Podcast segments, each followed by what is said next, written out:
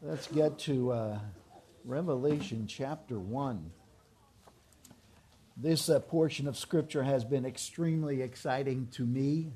I hope it has been to you as well. Um, we are blessed by having this revelation from God that He has given to us. He tells us what His plans are, He tells us what He's doing, He tells us what He's about. Uh, and uh, that is an encouragement to me. He never leaves us, He never forsakes us. He's always there with us. And, folks, for those who were not here last week, we looked at a picture a picture of our Savior, a picture of our Lord. It's a glorious picture. It's an incredible picture. It's an exalted picture, we put it that way, of one who came to save sinners. Who came to save sinners.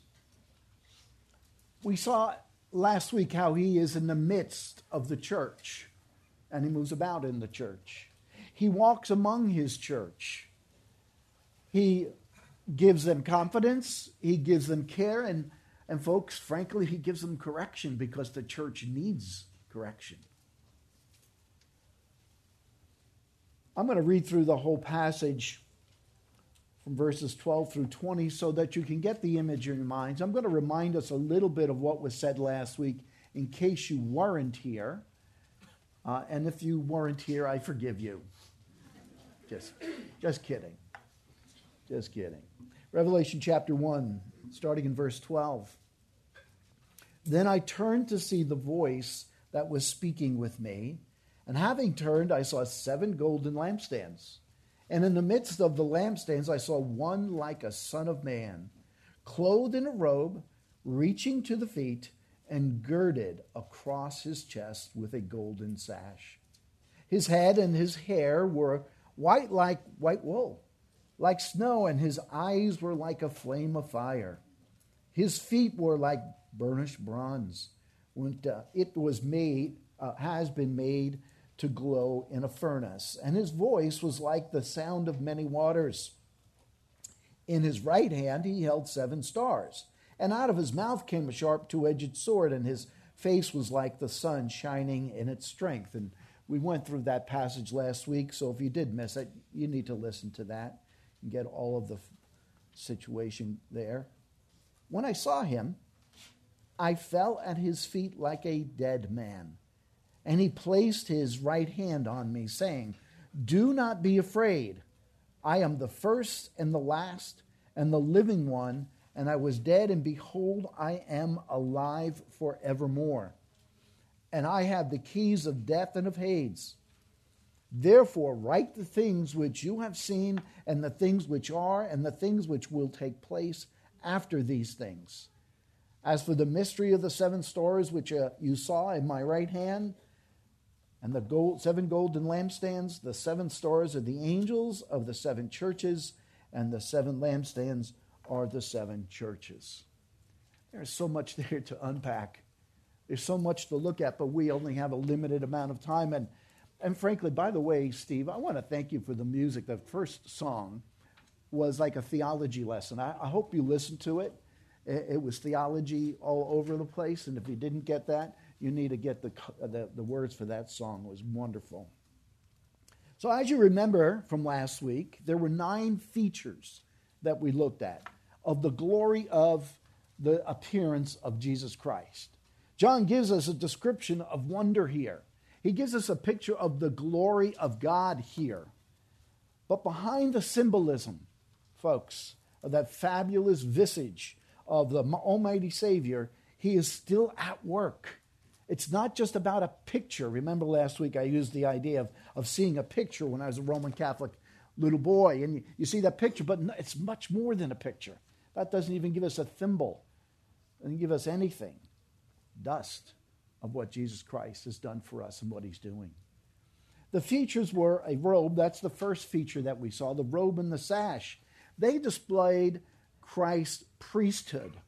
They, they told us about the Lord Jesus Christ and, and how he's not only king and, and prophet, but he's also priest. The priests of the Old Testament were ones who kept the lights on, so to speak. Uh, they went around in the temple and they changed the oil, they changed the wicks, and, and they made sure that the lights stayed on. Jesus Christ does the same for the church. He makes sure that the lights stay on. And I don't mean the uh, uh, lights in the building. Jesus keeps the light on for the church for his glory and for our good. He does that. The third feature was the white hair displaying wisdom for the church. As we seek the Savior, as we look into his heart, as we study the Word of God, he gives us wisdom. That's what he's there for. That's what he does in the church. The white hair displays gentleness of a, of a grandfather, tenderly care for his grandchildren. That's the kind of picture that I get from that wisdom that he's displaying.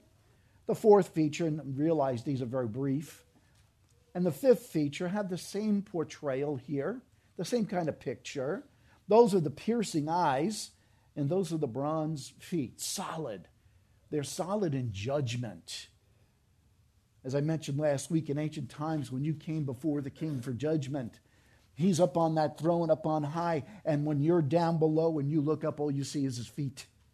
All you see is those solid feet there, and that strength is portrayed here. Those are the feet of Jesus Christ. He is going to make judgment. Get to the end of Revelation if we are to get there. You see that judgment. You see the destruction of this planet. You see all that he does at the end. The powerful voice is the voice of command. That's what comes next. I was thinking about this at about 2 o'clock last night when I heard the CPAP machine. It, it's something that awakens you, okay? It's something that's constant, okay? But it doesn't keep your attention because you can get up and go in the living room. it's a powerful voice. It's something that needs to be listened to, is the idea here. That's the sixth feature. And then the next two features are not much about his personal appearance, but the seven stars and the two edged sword. These are instruments, and, and I love that particular analogy there of the, of the uh, seven stars and, and, and then of the instrument of, of the uh, two edged sword. They're, they're basically telling us this one fact. Bottom line, He's in control. Thank you, Lord. I am glad that you're in control and there isn't anyone else in control. And he's going to, in the end, take total control with the word of truth and slay his enemies. The last feature is the shining face, portraying the transfiguration. Same kind of thing that happened at the transfiguration is what I should say, at the Mount of Transfiguration. It's to catch everyone. That's what we've done is to catch you all up to that. That shining face is there at the transfiguration. So the first facet is the glory of his appearance. Now the second facet is found in verses 17 through 20. We've read that already. And this is the glory of his message. The glory of his message. Let's start in verse 17. When I saw him, I fell at his feet like a dead man. I asked you a question last week. I hope you asked yourself what you would do if you saw the glory of Jesus Christ. I hope you asked yourself, what would you do if you saw the glory of Jesus Christ? Here's the almighty, glorious Savior in person, in your bedroom, in your living room. What would you do? This is exactly where we find the second facet of the glory of the Redeemer. This is the glory of his message. What would you do if you saw him? How would you respond to Jesus Christ? Creator, Redeemer. How would you respond to him? Jesus tells us about himself here. He does not do this in, in a bragging kind of way. You know, you, uh, uh, uh the human beings can find ways of talking about themselves. Um, I've done enough of listening to people that I hear them talking about themselves. Boy, if I was that good, I would have no problems. But they talk about themselves. But the purpose here of Jesus speaking is to what? Calm his friend down. Wait a minute, that, that's the same friend that walked with him. Jesus also does this in a way to authenticate the message. He's authenticating his message. He's, he's telling John, and frankly us, that is his message. This is not something that's being made up. Frankly, John's response is not totally unexpected, folks. He is viewing the risen Savior, the one who he has been preaching about for 60 years probably a little bit more than that. He's preaching about him, and this is what happens. All of a sudden, he's in the presence of the resurrected glory of Christ, the Messiah. John falls as if dead. What would you do? What would you do? This is the disciple that leaned on his chest when they were having dinner this lifeless appearance now of John in total fright of Jesus Christ? Or is it because there's such shock that he would even be there? How, how could he be here? What if he returned here now? What would we do? I suspect some of you would come up and want to talk to him. I suspect some of you would fall down in fright because you know how wicked a sinner you are. And you know that he can see right through you. Turn to, John, uh, to Daniel chapter 10. We get another picture of this kind of thing happen, happening. Daniel 10 just gives us a glimpse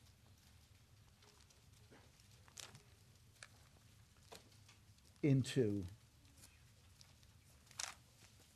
our Lord in Daniel 10, starting in verse 7. Daniel 10, verse 7, it says this Now I, Daniel, alone saw the vision, while the men who were with me did not see the vision. Can you imagine being there, Jesus Christ coming, and you don't see him? What does that say? What does that say? You see everybody else responding in, in fright, falling down.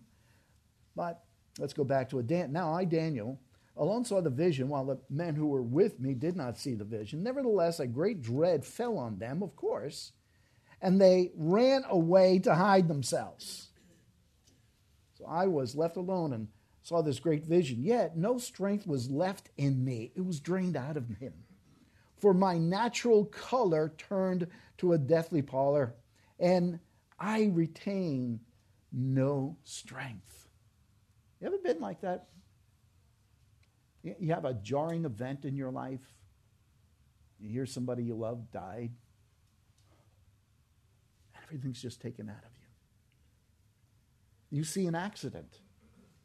One day I'm walking with a friend of mine, and, and this car right in front of us turns, I mean, hits another car and flips over. Ah, whoa, what do we do? Run to the car. That's what you do you retain no strength, but I heard the sound of his words. And as soon as I heard the sound of his words, I fell into a deep sleep on my face, with my face to the ground. I don't even see anything. Keep me from looking. Verse 10 Then behold, a hand touched me and set me trembling on my hands and knees. That's the same thing that's happening here in Revelation 1. Jesus is coming over to comfort his friend. That's what Jesus does. He is there to comfort us when we need it. Let's look at another one, Ezekiel chapter 1.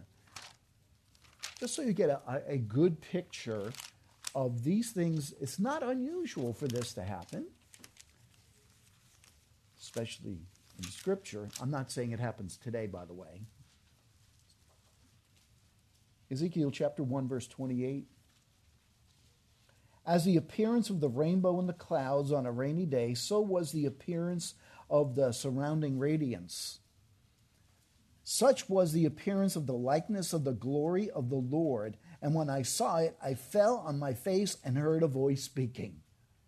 Oh, so he falls on his face. Look at Isaiah chapter 6, verse 5. Seems like this is a habit here. This is what happens when you see God, when you see Jesus Christ. Isaiah 6 5, it says this Then I said, Woe is me. Isaiah 6 5. For I am ruined because I am a man of unclean lips. Uh, could anybody else say that? Yeah. And it doesn't mean just swear words, folks. You can still be a person of unclean lips by using your mouth in the wrong way.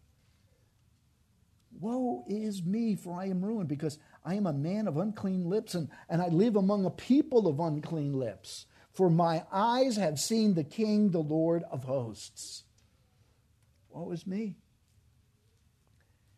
You fall down, your face is in the ground when you see him.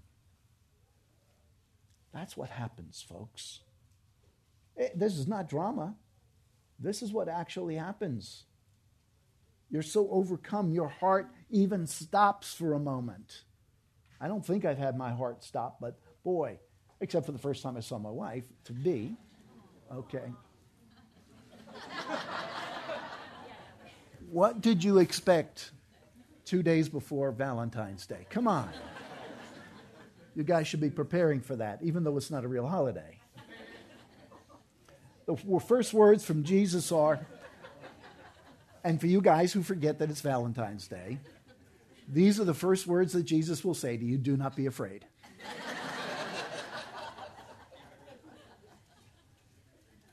do not be afraid. You see, men, ladies, there's no reason to fear. I don't care what happens. People can say all manner of things about you. There's no reason to fear. As long as you're doing it God's way, you have nothing to fear. They could drag you through the mud and they could do all kinds of manner of things about you and to you. You don't have to fear. If you've been a faithful servant, if you've been his servant, and you've been on his page all those years, you have nothing to fear. Your name and your doings are above reproach. Jesus says, Do not be afraid. Those are great words. Encouraging words. Don't fear. He's there if He's with you, if He's yours. But He has to be yours. Both John and, and Jesus are doing similar things here that happened back in Matthew chapter 17. So why don't we go back there just for a little peek at the transfiguration in Matthew chapter 7, uh, 17, verses 1 through 8. I, can't imagine, well, first of all, uh, we're going to leave Peter out of this because he, he, uh, he does things that are just so different. But in Matthew chapter 17, well, let's go look at verse 7. And Jesus came to them and touched them. Oh, verse 6. When the disciples heard this, they fell face down to the ground and were terrified. That's the same thing that happened in Isaiah, the same thing that happened in Ezekiel, same thing that happened in Daniel. They fell face down. Here's the judge, the Almighty Judge. They see him now as Messiah. They know that. And they fell down on their face. Because who could stand before the King of Kings and the Lord of Lords? No one is perfect. And they know that. I don't know that they understand grace yet. But, folks, you can't always call on that grace card, even though that song, that first song, was about grace.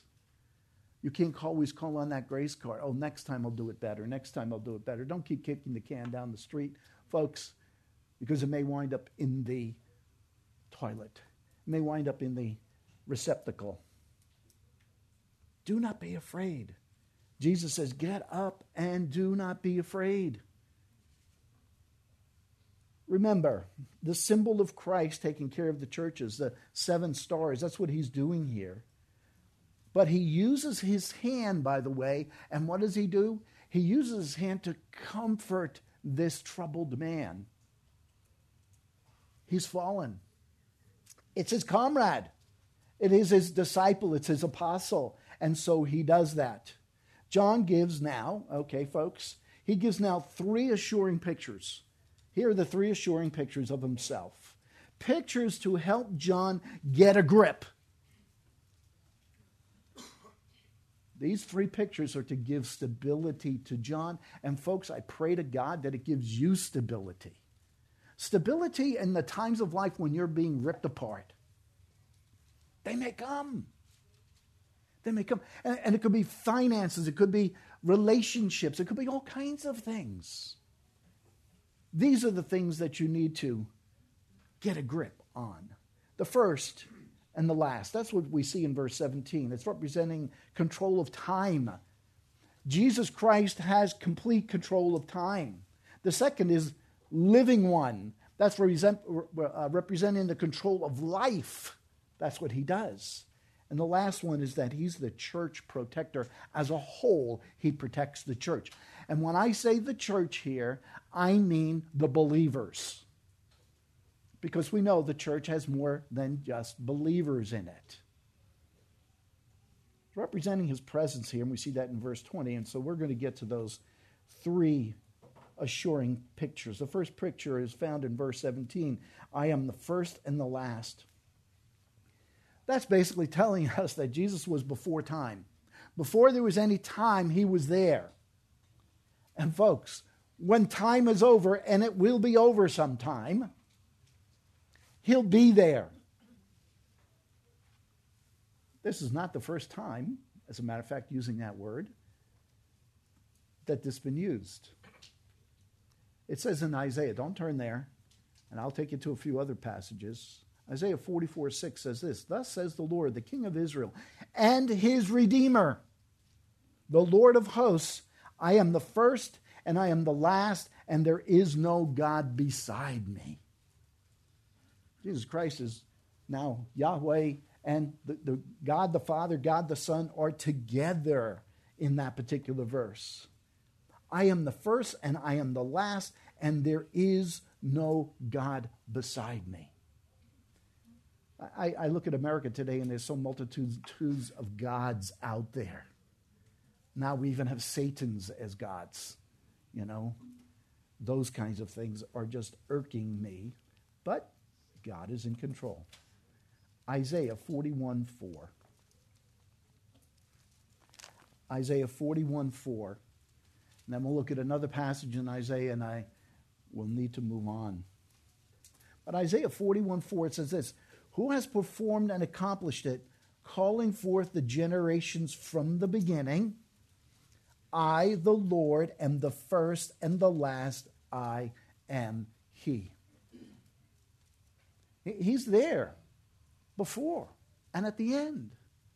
We're in this interlude, folks, and that's all we are, is an interlude.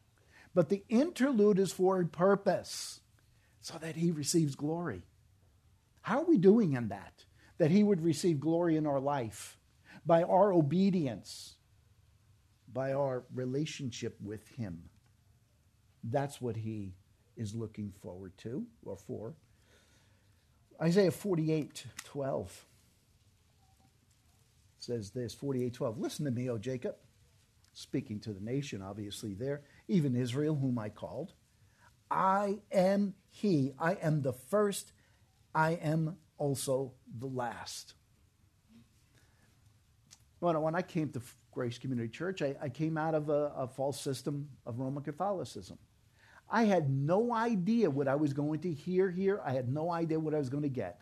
All I know was that somebody witnessed to me, gave me the gospel, and that's all I wanted. As a matter of fact, I said even that first day, if I find anything wrong in the Bible, it was a Gideon Bible. If I find anything wrong in this thing, I'm out of here. 40 plus years later, I'm still looking. No. Folks, believe. Believe that He is God. Trust Him.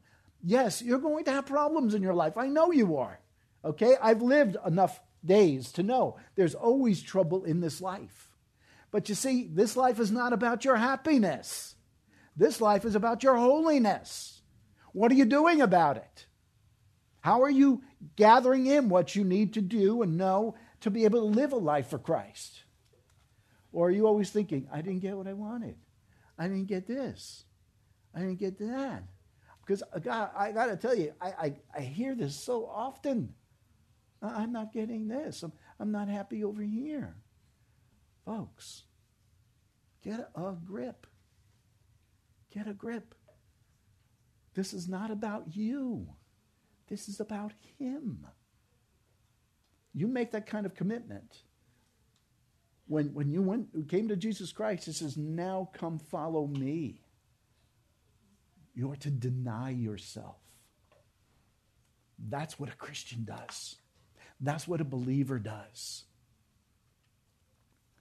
Folks, this description of Jesus as the first and the last weds him, okay, in a sense, to God the Father. They're, they're together. Whether here or in now, let's go back to Revelation, but this time Revelation 21. We do have a few more that we need to look at. Revelation 21 6 says this Then he said to me, It is done. I am the Alpha and Omega, the beginning and the end. I will give to the one who thirsts from the spring of the water of life without cost. Revelation 21 6. The Alpha and the Omega, the beginning and the end. Some people say, how could, how could he let things happen today if he's the beginning and the end? How could he let problems happen in this world? How could he let a balloon go over the United States? I mean, really? 2213. I am the Alpha and Omega, the first and the last, the beginning and the end. Over and over, we are affirmed. He is the beginning and the end. I, I don't have to fear anything.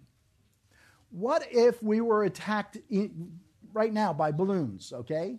And they came in and they came into our country and they started killing Christians. What's going to happen, folks? Going to heaven. Going to heaven. Who cares? Send me there. The equality of the Godhead is seen here, and I love that. Now, the second picture is of Jesus as the living one, represents his control of life. And we see in verse 18, and the living one, and, and I was dead, and behold, I am alive forevermore. And I have the keys to death and to Hades. There's so many little things in here or big things in here to show us how much he's in control of life and death. Do you think doctors are? No, they're not. They're not. These are the words of the risen Savior describing who he is now. Messiah is self authenticating here. His eternal role as the Savior is being men- mentioned here and being uh, talked about here. Friends, Jesus holds the keys of life and death. And you know what? He also holds the keys to heaven and hell. Yeah. He will be sending a, a whole load of people to hell. And they may, they may even be people that are in a church, the church. He will be sending them there. I mean, I think of Matthew 21, uh, I mean, 721. It just, it, that grips my mind. That you will hear those words I never knew you. That's verse 23. Those who fear death, those who fear dying, must cast their cares upon Him. It's up to Him. Jesus had victory over the grave, and you can as well if you surrender to Him. I, I think I've mentioned it to you before, but just to do it once again. My dad died at 52. His two brothers never even hit 50. So when I got to about 50, I said to my wife, Here's a list of young men that I think would be okay for you. Yeah, because I figured it's time for me to go. I'm not hitting 50, you know, and all this kind of stuff. And I, am you know, going to leave this planet. I was really looking forward to it. um, I wouldn't have met my grandkids, though. Anyway, I gave her the list, and she said, Stop it, and gave it back. Folks, you have no idea when you're going to go. You have absolutely no idea when you're going to go. Embrace it. Embrace it. I've watched lots of good people die in the hospital. I've watched lots of good people die at home. And they embraced it, said, Bring it on. It's okay. It's okay. Don't fear it. Friends, Jesus holds the keys to life and death, to heaven, to hell. But those who fear death and those who fear dying are going to be in my counseling room because they're going to have anxiety. Jesus had victory over the grave. That's what we need to hold on to. You see, when he rose from the dead, it showed us what's going to happen to us when we die. We're going to rise again. I, I like this idea. It's First John 4 18. Perfect love casts out fear. So I love whatever the Lord's going to bring me, whatever he's going to give me. The letter here to Smyrna makes the point clearly and, and uh, we, we just need to look at it. In for, uh, second Revelation 2, verse 8, and the angel of the church in Smyrna write, the first and the last, who was dead and has come to life, says this I know your tribulation and your poverty, you but you are rich, and the blasphemy by those who say they are Jews and are not, but are a synagogue of Satan. Do not fear what you are about to suffer, even if you know you're going to have persecution. Had a pastor from Turkey once at the Shepherds Conference ask me, he said, Pastor, we are doing church discipline on a man who had committed adultery in our secret church, underground church. And we want to do that church discipline on him because he has hurt her, obviously, and we need to do that because the scriptures called us to it but he has said he's going to tell the authorities about the church. And that's not good for the church. What should we do? What should we do? What do you think I said to him? I said, You still have to do it because that's what the Word of God says. But you have to be wise in doing it. I said, first tell your people this is what you're about to do so that they can scatter if they need to scatter. If they want to stand in the way, they stand in the way because that, no, that new church that he's going to, he's only going to do the same thing there. He's going to hurt another young lady, and he should not have the right to hurt that young lady. He needs to be church disciplined, and everybody needs to know about it. I've never heard from that pastor again, but I pray to God he'd come back to this shepherd's conference and tell me what happened. We do what the scriptures say. We do what the Word of God says. You don't pick and choose what you want to do. Don't fear death. As he goes on there in, in verse 18, he says, I, I was dead, and behold, I am alive forevermore. The man of glory, the risen Savior, is still living. He will never die as he is forevermore.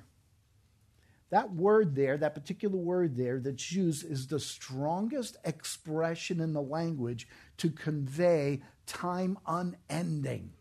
It's the strongest one that you could come up with, and that's what's used here.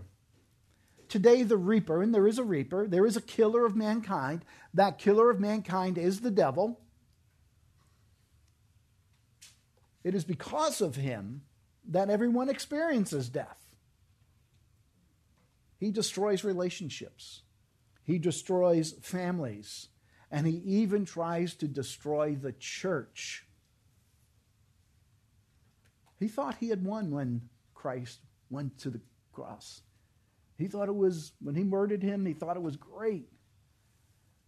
The consequence of sin in the Garden of Eden was to be cast out of the garden. It's also not just to be cast out of the garden. But if you notice, the first thing that happened there, put an angel so they can't get back to the tree of life. God wants them to experience death now. But the one, the chosen one, he died and rose from the grave. First Peter says it so well. If you want to turn there, you can. First Peter 3:18. He gives a great explanation for all of this. For Christ also died for sins once for all, the just for the unjust, so that he might bring us to God. He died for that purpose, to bring us to God. Having put to death in the flesh, having been put to death in the flesh, but made alive in the Spirit. You see, now the risen Savior has given way to eternal life. Eternal life for those who follow him. He is alive and he's alive forevermore. He paved the way for the sinners to become alive forevermore. What Satan ruined in the garden continues to try to ruin, the Savior has overcome. The resurrection of Christ was a glorious expression of grace, folks. Thank you for that song once again. Jesus became the conqueror of death. Verse 18, and the living one. This is Jesus authenticating his resurrection. He's now alive and he is not remaining in the grave. He is the sovereign God of the universe, and, and the universe cries out, Come. He want, they, the universe wants him to come because they want to be redeemed. Jesus controls all the living. You may think that there are some things that can't happen. I don't care if you're at the Grammy Awards or you're anywhere else, it can happen. Those things are happening whether you get a drag queen in a, a, library to teach children or whatever it is, they are happening. We still need to live for Christ. We need to live and follow his word all the time. I have the keys to death and Hades. Death is a state of for every human being. All of us are going to die.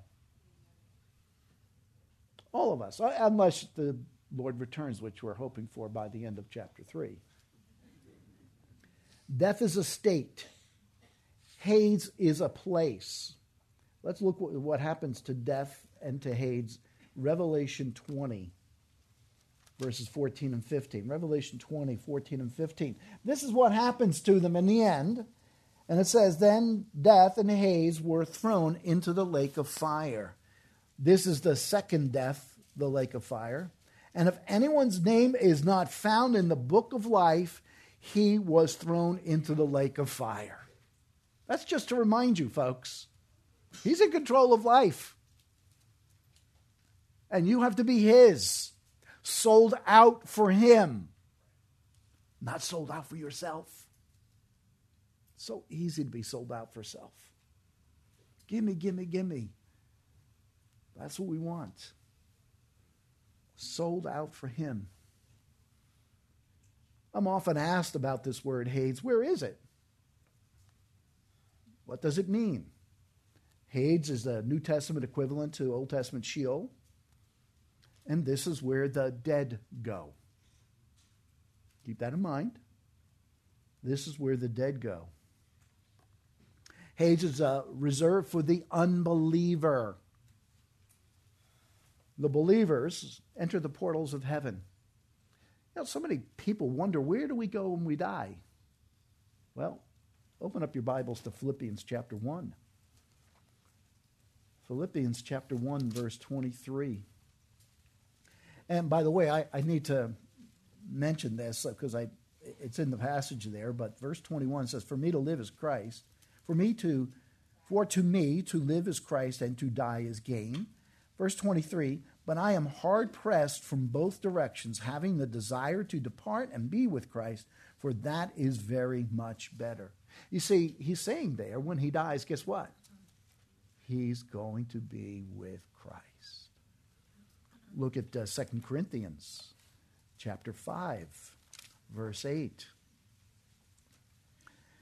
And Paul says there in 2 Corinthians 5 8, he says, We are of good courage, I say and prefer rather to be absent from the body and to be at home with the Lord. Isn't that, I, isn't that wonderful? When we leave here, all of the problems that we may have, all the pain that we may have, will be with Him. But you have to be His children. You have to be His children. Since Christ has the keys, He is the only one who has the authority over where you go. Jesus controls the forces of death, He controls the forces of life. He is not only the first and the last, but He is eternal.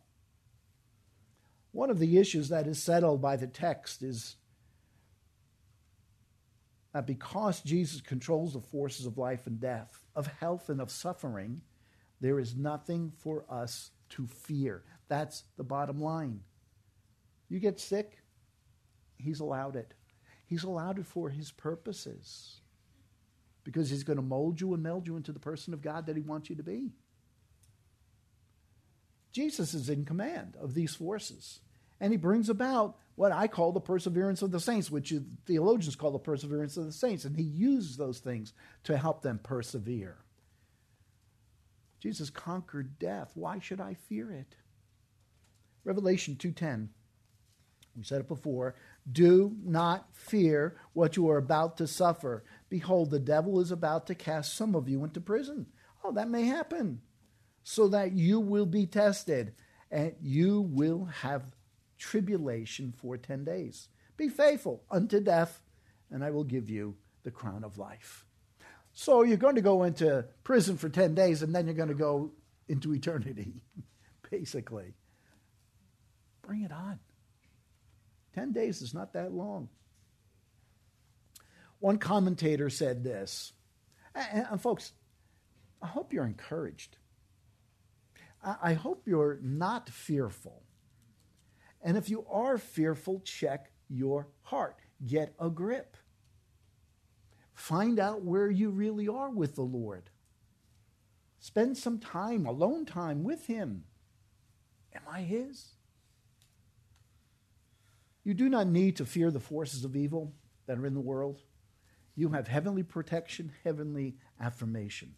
But one commentator said this, I'm not going to give his name here, but one commentator said this when the Lord says, quote, when the Lord says he has the keys of death and Hades, he intimates that he is the absolute master of all that might threaten man, whether for the body or the soul.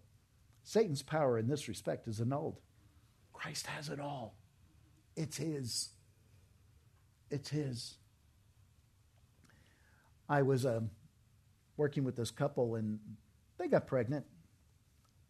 And um, they were told the baby that they were going to birth was going to die after it was born, so why not abort it? Why not abort it? Why take it? A couple said, No, I'm not going to do it. We're not going to do it. The doctors kept railing against them that they were cruel to have her go through this whole pregnancy and know that the baby was going to die. Folks, she went through the whole pregnancy. And she told the doctors why. Because she was a Christian. And she couldn't murder a child. She couldn't hurt a baby. They now have four children, by the way. That's what God can do. That's what God can do.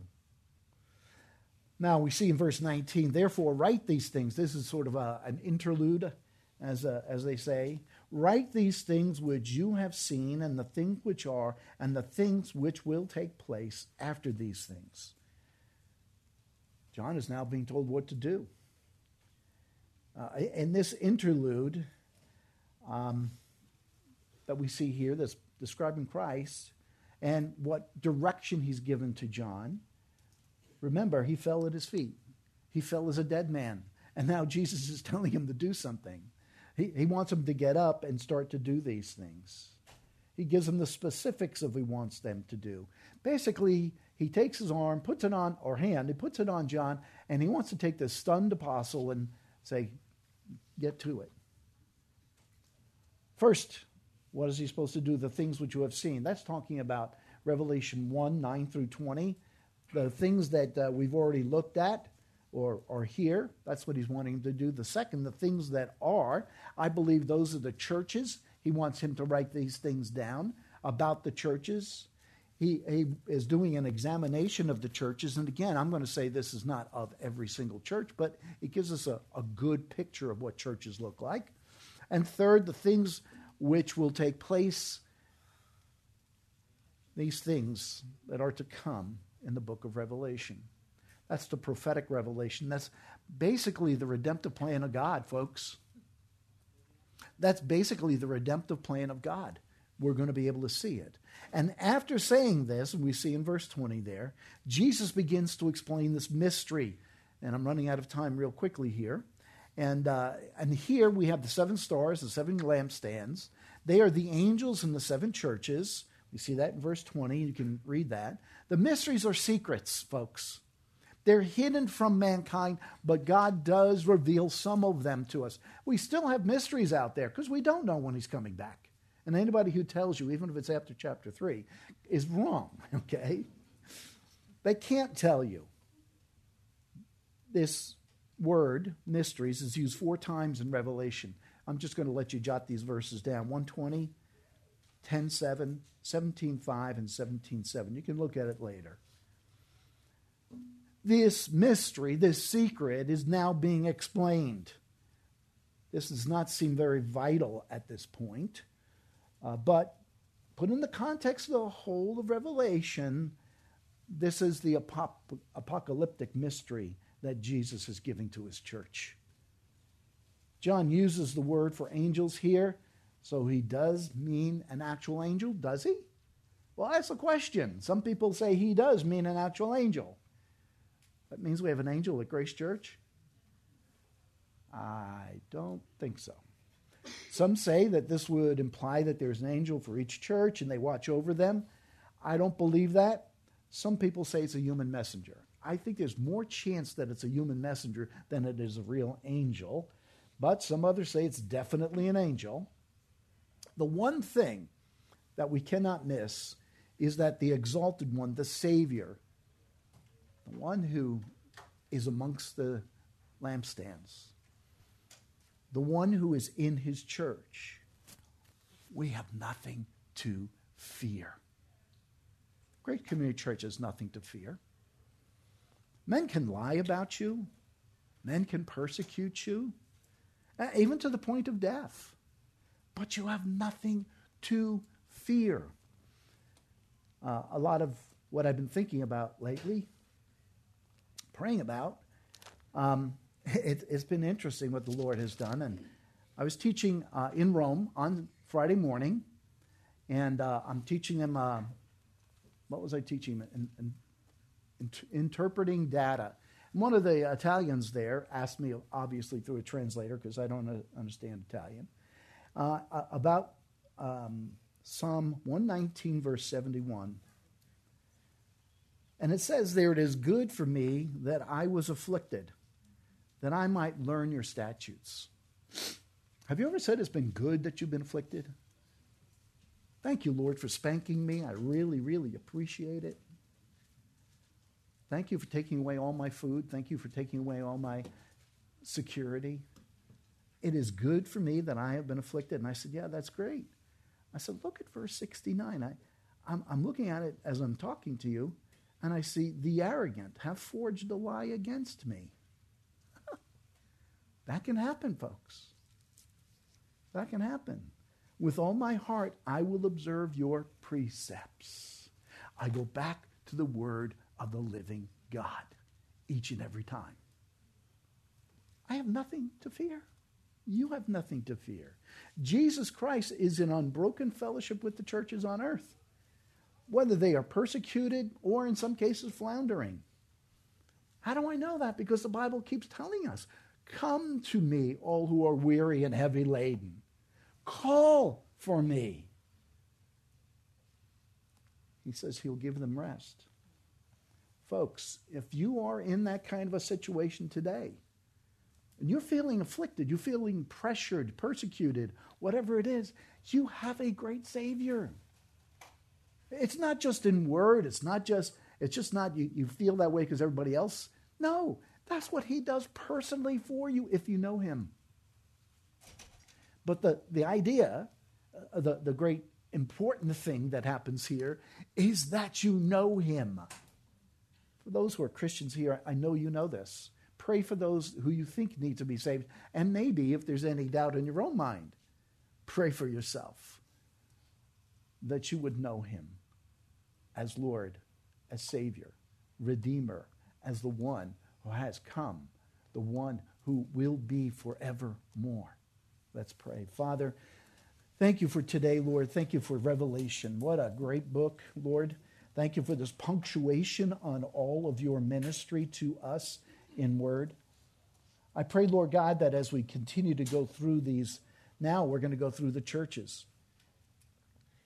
Father, I, I just pray for wisdom there in being able to explain what the churches are about and maybe who those churches may be.